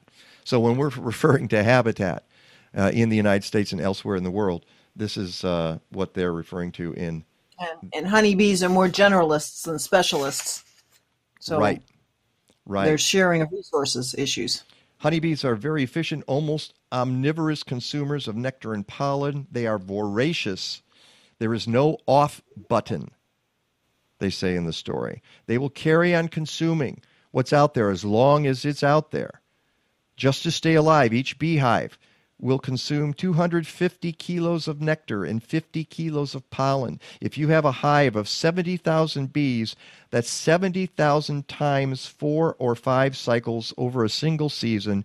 You're talking about almost half a million bees that have got to be fed.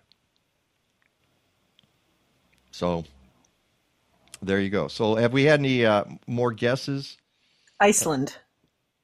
Wow, Audrey these says. these people are smart. Our uh, our viewers are are the smartest folks.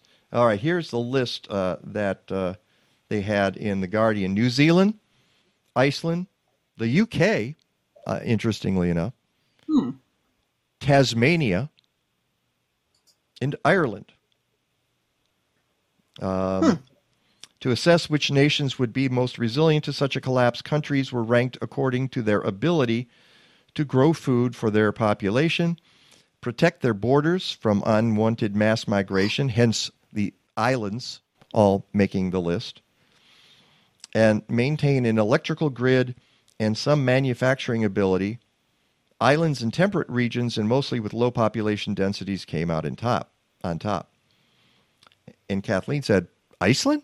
I said, "Well, it's uh, right next to the Gulf Stream." Yeah.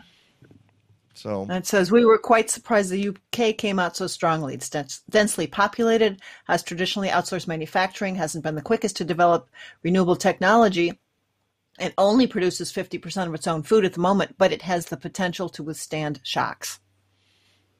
ah, okay, Hey, can I put in a quick plug? yeah, four. It's August 1st. Oh, It's the new issue. Woo! Okay, tell us more about that you, got- you got another minutes. week. No, no, but you I got two, two weeks. you got two minutes. Well, give give us uh, uh, some of the highlights. Quick rundown. This is And and for those of you listening on the uh, on the podcast, she's talking about Natural Awakening Chicago Magazine. The August issue Mm-hmm. just came out. Yep, and in our Natural Chicago this month, Sheryl DeVore, who writes every month on um, local environmental issues. New tree census reveals ways to protect region's urban forest, and so she's taking a look at the Morton Arboretum's 2020 census of trees in the Chicago region and what that means for our area, as well as a list of great native trees to plant in your yard if you're looking to add or replace some trees. Yes. We've got a piece on pollinator friendly yards and some great plants and places to learn about pollinators. Um, got some health and wellness, water sports for total body workouts, some back to school wellness, and just a lot of things about how to slow down a little bit and, and bring a little more happiness into your life, which is really important right now, especially What? after stories like what we just talked about. Wait, I, I I love being miserable. What's wrong with that? Okay, well, that's okay. Then you can read the recipes. Well, but but the recipes will make me miserable too because I'm I'm not a very good cook. Well, Oh. but but whatever. Okay, all right. You can go to NA, NAChicago.com for the digital edition. Sign up for our e newsletter, please. Go to the Natural Awakening Chicago YouTube page and subscribe. And uh, also, they're out in delivery right now. So between today and this week, hopefully, you can pick up your local copies across the greater Chicago metro region. Fantastico. All right, it's 10:30. Let's take a break. Rick DeMaio, meteorologist extraordinaire, follows. Whether you're a farmer or a backyard gardener, assist your soil in providing key nutrients to your plants with Spectrum Soil Inoculum from Tainio Biologicals. The beneficial microorganisms in Spectrum break down and release vital nutrients and make them more accessible to your plants. Spectrum works with nature to decompose organic matter into humus, building richer, healthier soil. Spectrum is approved for use on certified organic crops and is OMRI listed. Get Spectrum at blazing-star.com. Once upon a time, in a place called Mzansi, the people loved driving cars everywhere. They used lots and lots of electricity and chopped down many trees for firewood. And then a very strange thing happened. The weather began to change. In some places, there were droughts where before there was rain. In other places, the rivers flooded. The grown ups realized they were contributing to the strange weather. They discovered if they used clean energy and less electricity, they could save Mzansi for their children. What happened then? How the story unfolds is up to each and every one of us. Switch off, recycle, change. Help save tomorrow, today. You can help slow climate change in 2021 by composting. And you don't even need a backyard. By composting communally in multi unit buildings across Chicagoland, Collective Resource Compost has diverted 7,000 tons of food scraps since 2010. CRC brings you a fresh 5 gallon bucket or a 32 gallon neighbor tote with each pickup. You fill it with organic matter, they swap it out, and get it to a commercial composting operation. Fight climate change. Go to collectiveresource.us. And welcome back to the Mike Nowak Show with Peggy Malecki. There are the chimes. And the spider plant. The spider plant. It, it, is that a spider plant, Rick? Is that a spider plant, Rick? Um, well, it's actually a it's a couple of things. Let's see. Oh, okay. You got a better view? Yeah, that looks like a spider plant and something else in there too. I can't tell. Is that one of your farmer's market finds? Yeah, yeah. Well, this actually I got a Chalet um, because it matches the one I got at the farmers market. Farmers market one I got for twenty five bucks, and you want to guess what it cost at Chalet? You wait. You asked me. You asked me that several weeks ago, and I uh, embarrassed uh, myself. Uh, so I'm I'm not participating. It was it was twice as much at Chalet as opposed to the farmers market. Okay, Yeah. So there you Yeah, go. let me let me open my let me open my door here so I can get a better connection. One second. That's going to help the connection. Is that is that how this works?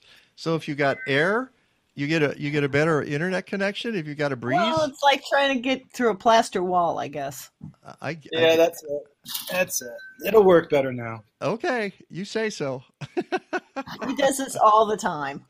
yeah. how, how, how you doing, uh, Mister Rick? I'm doing fine. Yeah, a little bit of haze in the sky. I didn't have to use my air conditioner again last night. Um, so, uh, status quo for the summer of 2021. Up, down, up, down, up, down.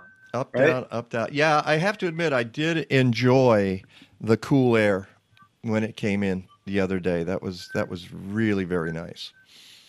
Yeah, and then again this morning we had another front come through, and it's going to be like this for the next three to four days. So if you like a nice breeze off the lake, um, this weather is for you.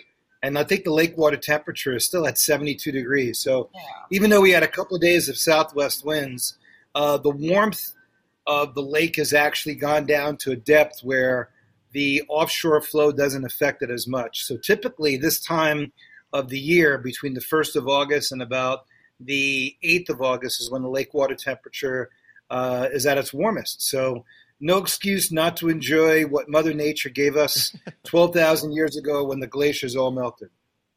All right. Yeah. Absolutely. And it was in interesting watching the hourly, um, just on the forecast of of how that wind clocked around from yesterday afternoon Yeah. to the northerly. Yeah, yeah, it, it's it's been like that. We've had a lot of these winds, peg uh, wind shifts, where literally it goes from southwest to north to northeast in a very short amount of time. And great news if anybody is down at Lollapalooza because they've had nothing but very comfortable weather Friday night, Saturday night, um, Thursday night, Friday night, Saturday night, and now tonight. Um, and what I love about the placement of my um, of my wind chimes is that whenever the wind blows from the northeast, they begin to make a sound.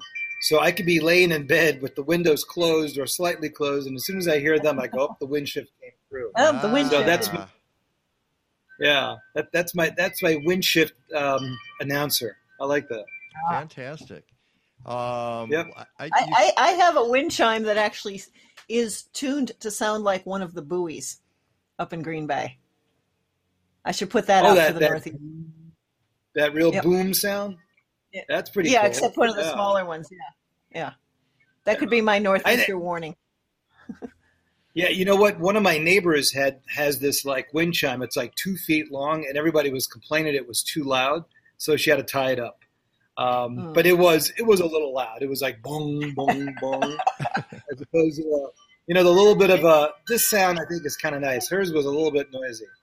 I and when like she that. complained to me about it, she goes, "Boy, your wind chime isn't that isn't as loud as mine." I'm like, "Well, mine is 12 inches long. Yours is like four feet long." So there's the reason why. I didn't really have to explain it much to her, but I think she got the point. So uh, happy August, guys! Yeah, here we are. And uh, looking at the uh, last seven days of uh, of precip here, um, it uh, how how have we gotten uh, any of those drought areas covered yet?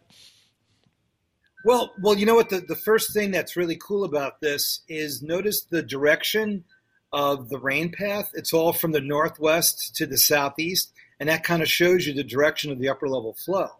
So typically, when you get into uh, northwest flow, you don't really get large amounts of widespread heavy rains because the precipitation is coming down in little pockets. When you have more like west to east flow, you'll get rain totals that are kind of like in that west to east, but they'll be a little bit further north, a little bit further south. And sometimes when you get southwest flow, you'll get more of a widespread rain of lighter amounts. So this rainfall map alone uh, dictates the flow of the air in the upper levels, but it also shows you that um, if you get under one of these cores, you can get some pretty heavy duty rain. If you do not, um, you get lighter amounts. So the areas in extreme southeast Wisconsin, it says 0.2. Uh, there's a couple spots in northern Cook and DuPage County over two inches.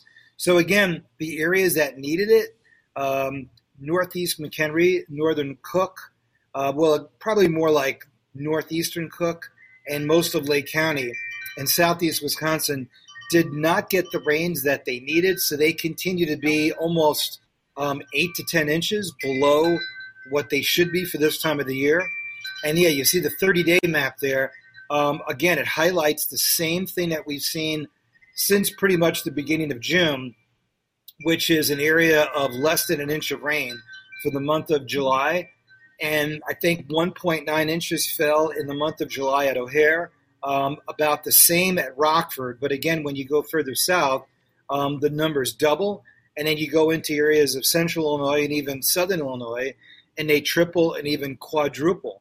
So again, it's really funny how drought works. Um, it's usually a combination of the large scale flow, um, the smaller scale systems, just not you know meet, just not getting into your particular area, um, and then the third one, which has nothing to do with meteorology, um, it's all luck.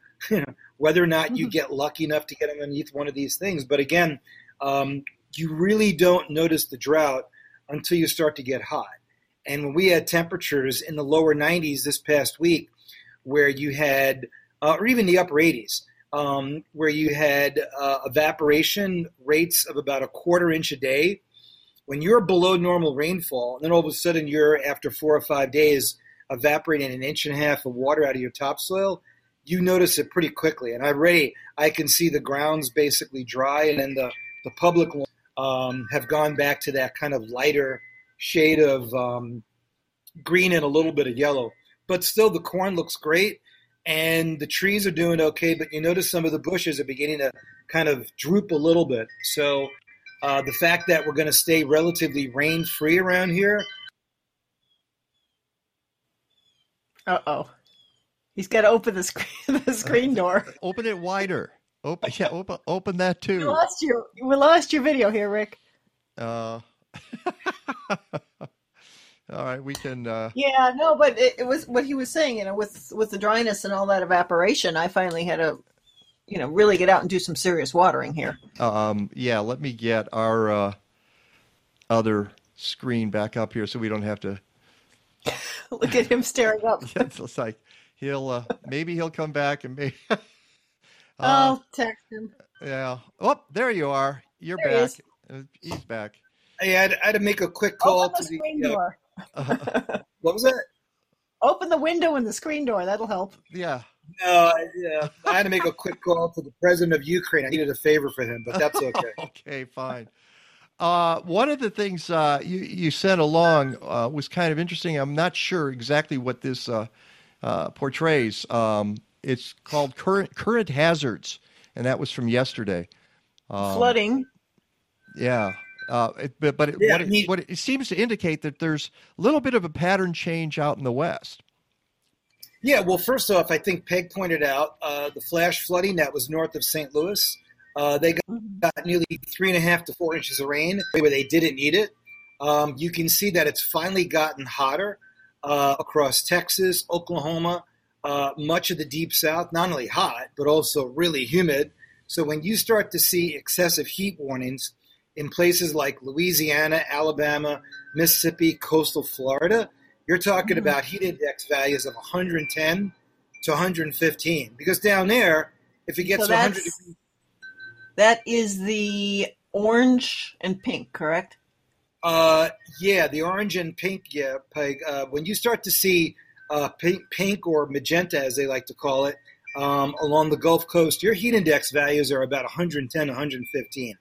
That's oppressive, right? Now, what's really interesting is the big area of high pressure, um, which was over the Rocky Mountains, moved into parts of Nebraska, Iowa, uh, northern Kansas, and Missouri. So, what's happening is you're taking northerly flow and you're basically pushing the ability for the atmosphere to generate rain literally off the Gulf Coast. So when that happens, you get warm and you get humid because you don't have the possibility of any clouds and precipitation. So one of the great things about living in coastal Louisiana, Florida this time of the year is you'll always get afternoon thunderstorms that'll cool you off, but they're not getting it because the upper level winds are out of the north. Take that same, you know, easterly flow and push it up against the mountains in Colorado and New Mexico, um, and you have three and a half to four inches of rain that came down west of Denver Thursday night into Friday. And I was just checking the observations around Colorado Springs, and they had three and a half to four inches of rain that came down Saturday night into Sunday. I meant Thursday night and Friday. I meant Friday night into Saturday night for Denver, and then the whole thing shifted south um, into the Colorado Springs area. And I 70 was shut down. Yeah, I 70 was shut down in areas west of Denver um, into the Breckenridge area due to the fact that they had mudslides. And what happens is the same area that burned last year, remember how terrible the fires were? Um, south of Granby. I know Peg, you and I were talking about this last week. But this area, the Cameron burn area, um, this is the area in yellow. So if you notice, the area in yellow also has the green area, and then the red is the area where they had the heavy rain. So when you have three and a half to four inches of rain on top of soil that doesn't have any plants or any sort of trees because it burned last year, this is what you end up getting. You get mud. So this is what I talk about from a standpoint of climate variability. Because what happens is if you just take climate change, which is the number of, which is basically a change index, and if you have less than four inches of rain in 2020, and now you have greater than four inches rain in 2021 by zero. So what happens is if someone looks at a trend line and just compare one season to the next, yeah, it's zero. But when you think about it, you what, actually what is what is zero, Rick? You cut out. Okay, so what happens is if you go back last year, you were down four inches. Just give it you know, arbitrary number, and now you're plus four inches. Zero. Okay, so over the course of say five years, you won't see a trend line. But what you really have to look at is variability. So they had two years of extreme drought, um, extreme heat, extreme wildfire, and now because you've had this burn off of soil and vegetation, Colorado is beginning to see what California sees every year.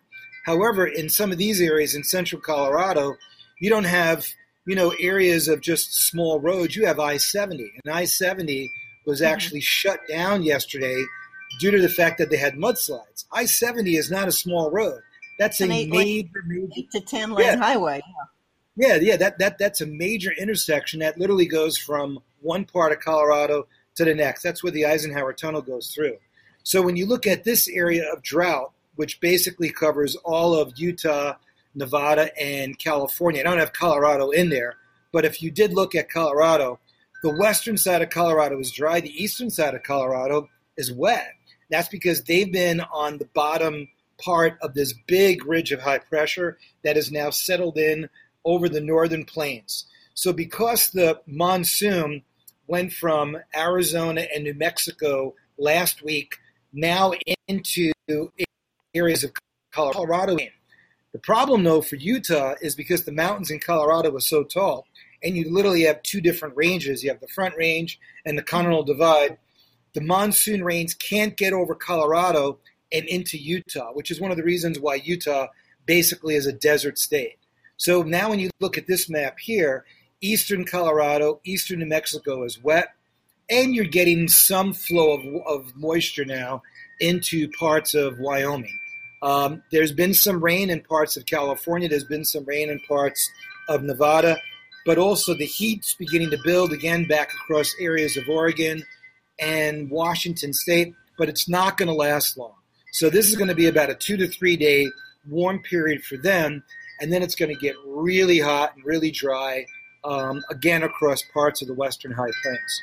All right. Uh, something I wanted to discuss last, and we don't have a whole lot of time, but I wanted you to comment on because there was an article in the New York Times this week called uh, headlined is this, is this the end of summer as we've known it?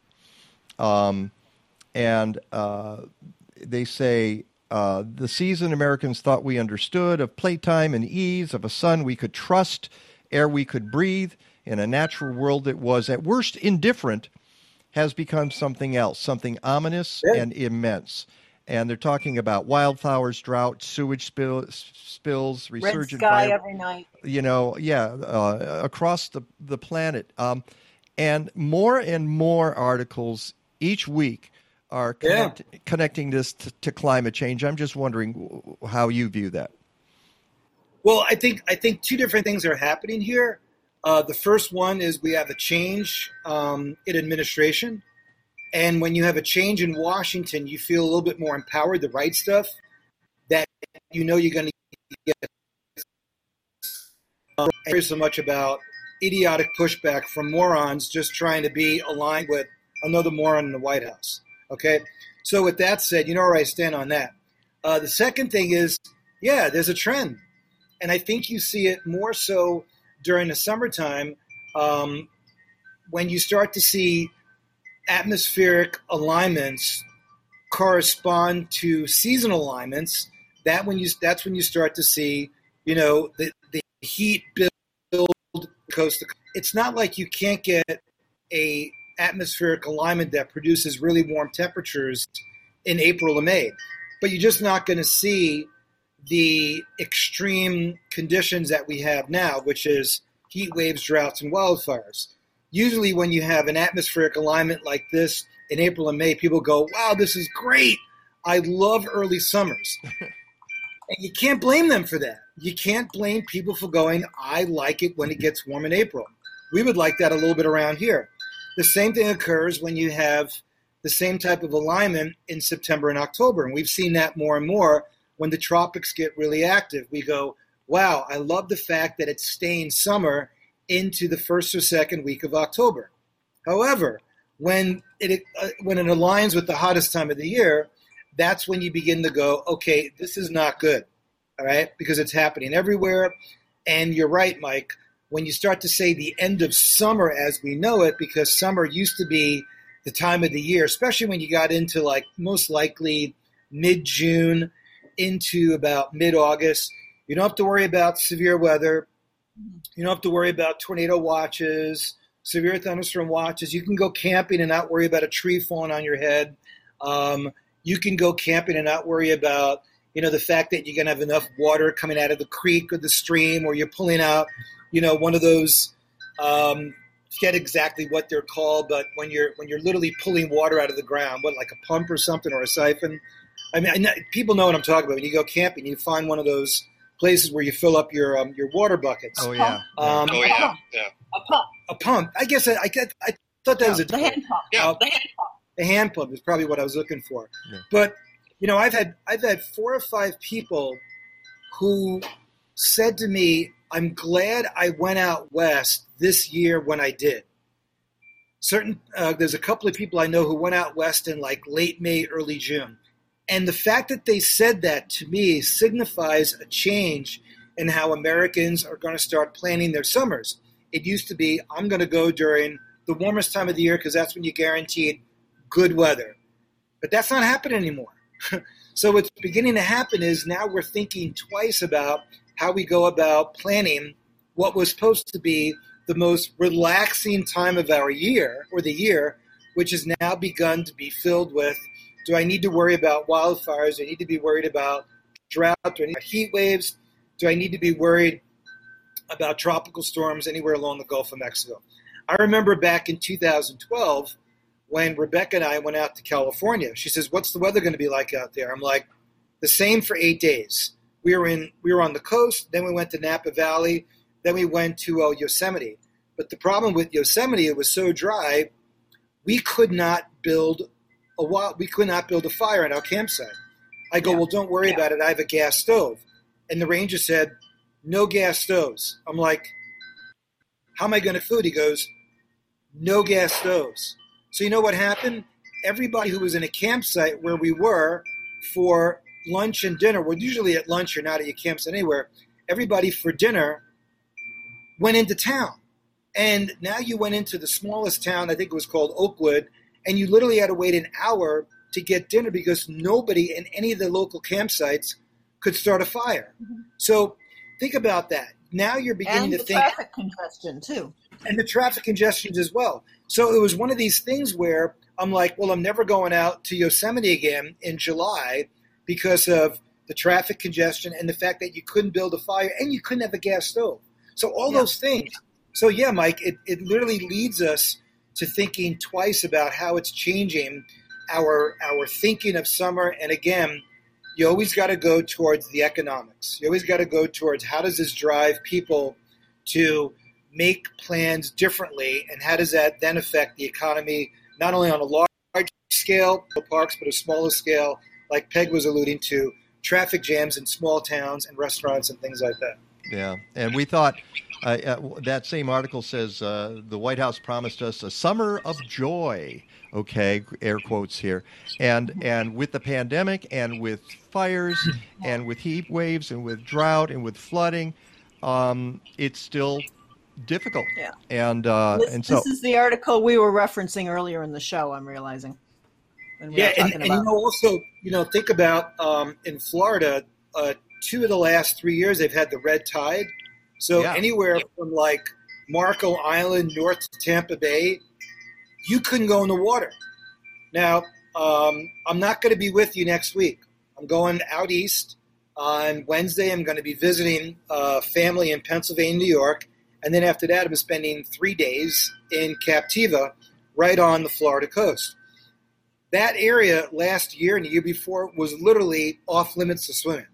So far this year they've been okay, and hopefully they'll stay okay. But the red tide has been a horrible thing that has completely altered um, the ability for people to plan six, nine, 12 months in advance what their summer vacation was going to be like. And that wasn't the case for Peg and Mike and me growing up as a kid. Your parents said, We're going to the Catskills this year, and that's what we're doing. You never thought Yeah. about the weather. We're going And- to Yellowstone. We're going to wherever. Yeah. or You Yellowstone or whatever. Yeah. You packed And- up and, and went, think- and and now you know on top of all that, everybody everybody readjusts their schedules so they're going at the same time. Creates those crowds that you have to plan for as well. And in fact, this article said uh, they write in Florida, al- algal blooms known as the red tide have wiped out hundreds of tons of marine life in the Oh, spring. yeah. In the spring, a leak in the former Piney Point phosphate plant discharged more than 200 million gallons of wastewater into Tampa Bay. Scientists wondered for months how that might affect red tide this year. Now they have their answer. The smell Yeah. was just gross, said one of the tourists from Maryland. Yeah, and, and if you've ever been to the western side of Lake um, Erie around Sandusky Point, Yeah. um, Lake Erie is unswimmable and has been that way for many, many years. Um, yeah, and the blooms so- are up again. Yeah. Yeah, so you're you're beginning to wonder at, at and you know what, and, and then people say, "Oh, you guys are getting you know so uptight over this." Well, aren't you getting uptight over it? I mean, whenever you go away, don't you want to make sure that you have like like a worry-free part of your trip is the weather. You don't have to worry about the weather. You know, usually it used to be that way during the summertime, but it's um, uh, not anymore. Now, me, I'm going to the west coast of Florida on the first week or during the first week of August. I've had a couple of meteorological friends say, Are you crazy? But you know what? I, I took a chance, um, and it looks like the weather's going to hold. There's not going to be any tropical storms or hurricanes. And it's interesting because most of the Western Atlantic right now is at or slightly below normal temperature wise. Uh, there's a huge flow of air coming from the east, which is providing too much shear.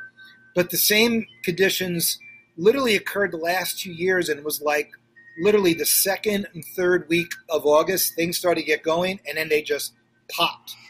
Um, and we can easily see the same thing. storms. Yeah, from a sample of tropical storms, and we could easily see the same same thing again this year. Well, Even though we've had a couple of ones early, um, there's a lot of time left for the season to get active. All right, I want a little before we get out of here. Take a look at a couple of maps. This is a six to ten day precipitation map. Yeah, and and this is the same area um, that is now going to get dry again as that big atmospheric high sits over uh, Colorado, um, parts of Nebraska, up into South Dakota, and that's gonna that's gonna slowly get kind of kind of squished down a little bit. So while this shows it to be dry, it kind of gets squashed a little bit so that it allows this trough to develop over the Great Lakes. So the same pattern that we're in right now will kind of come back for the middle of August. So between about the 8th and the 13th, um, we'll get cool again. We'll have maybe two days over the next two weeks where we may see 92, maybe 93 degrees, but we've been lucky. The high heat and high humidity has basically remained out west. And if you look at how the southeast is basically, um, you know, getting somewhat cooler there, the real warm weather, which is out over the central plains, gets pushed north. Um, they've had more 90s in Minneapolis and Fargo than we've had here in Chicago. And that same area of warm temperatures, as you go to the um, 8 to 14 day, kind of slides north of us again. So we may actually, I think, see our warmest temperatures maybe next Saturday, Sunday, Monday, Tuesday. Or may, we may actually see mid 90s. But again, once you get into the first week of, of August, um, you start to see the, the kind of become a little bit suppressed upward, just a little bit. Um, it's hard to stay really, really warm once you get into the middle part of August, but it does look like uh, whatever pattern is trying to reestablish itself over the western United States um, is not going away anytime soon. So again, to put it into perspective, cool today, cool tomorrow, cool Tuesday, cool Wednesday, cool Thursday. Temperatures upper 70s, low 80s. I mean, this is as good as it gets. Um, next best chance of rain, probably not until maybe next Friday and a Saturday. And then it looks like Saturday, Sunday, Monday, Tuesday of next week, pretty hot, low to mid 90s.